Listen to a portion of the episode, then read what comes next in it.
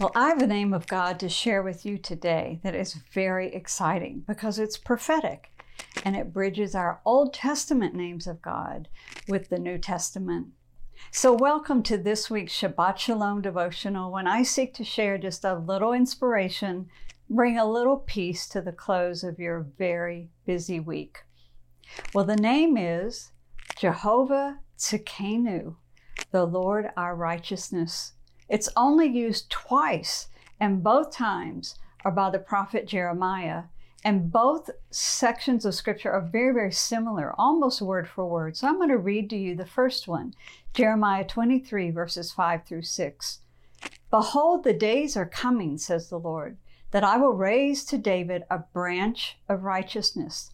A king shall reign and prosper, and execute judgment and righteousness in the earth. In his days, Judah will be saved and Israel will dwell safely.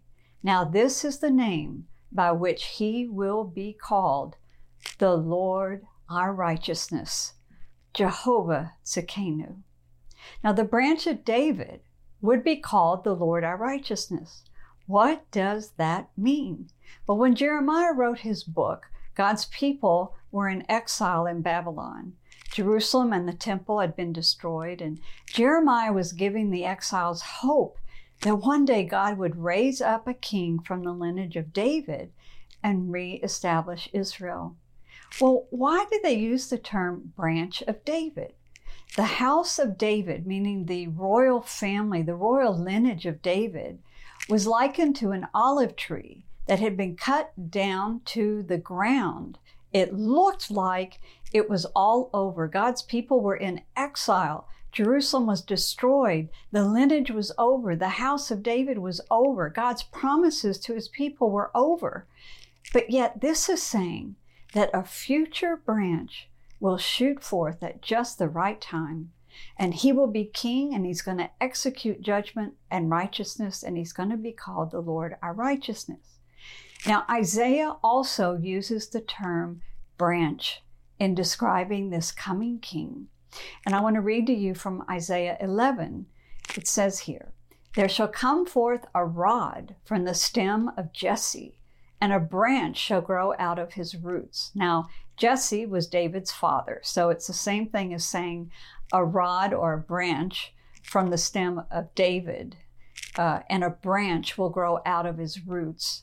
The Spirit of the Lord will rest upon him the Spirit of wisdom and understanding, the Spirit of counsel and might, the Spirit of knowledge and the fear of the Lord. And it goes on and on. And then I want to jump down to verse uh, 11.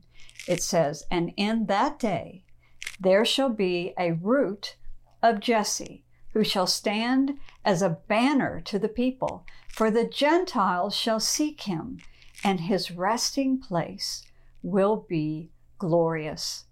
Well, when you go with me to Israel, you're going to see an olive tree and you're going to see how that it grows through shoots that come up from the root of the tree. So an olive tree, the root system is actually larger than the branches that you see above ground. Therefore, an olive tree can be cut all the way down to the ground, but the root can still be living and alive, and a whole new branch can shoot up from that root. And this is what the prophets are describing that even though the reign of the house of David looked like it had been cut down to the ground, it was dead, it was over, it was done with, that God is saying, no, a branch will shoot forth from the root at just the right time. And he's going to be a king who will execute judgment and establish the kingdom of God on earth. So Jesus' final words in Revelation are this I am the offspring of David. Jesus was born into the lineage of David. He came and he executed righteousness by dying for us on the cross and paying the price for sin. But there is a day when he is coming to execute judgment and to bring forth the kingdom of God, just as we pray in the Lord's Prayer all the time Thy kingdom come, Thy will be done on earth as it is in heaven. That is when the Lord our righteousness comes again.